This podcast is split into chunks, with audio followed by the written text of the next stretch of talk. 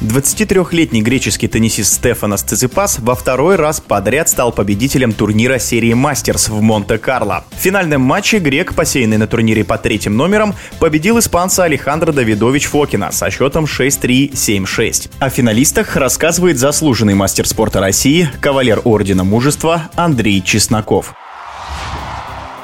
Что я могу сказать про Давидовича Фокина? Ну, наверное, скорее всего, что это такая рабочая лошадка. Игрок, который борется за каждый мяч, много работает на корте до невозможности. У него не такая мощная первая подача, что, в общем-то, его ставят всегда в невыгодное положение. Это минус. Ну и, конечно, я думаю, что у него нету такой мощи, да, как у, у Зверева, у Циципаса, Джоковича, Надаля. Надо работать и доходить порой до до каждого мяча и выдерживать невероятные розыгрыши.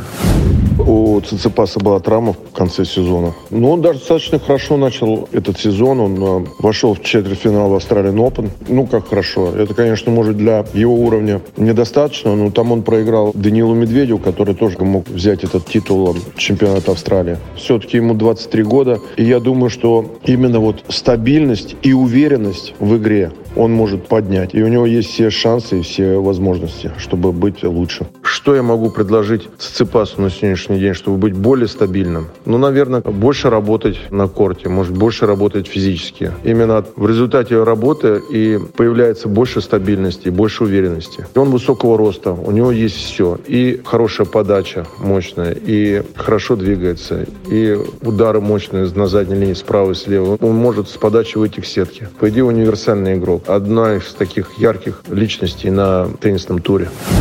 В эфире спортивного радиодвижения был заслуженный мастер спорта России, кавалер Ордена Мужества Андрей Чесноков. Решающий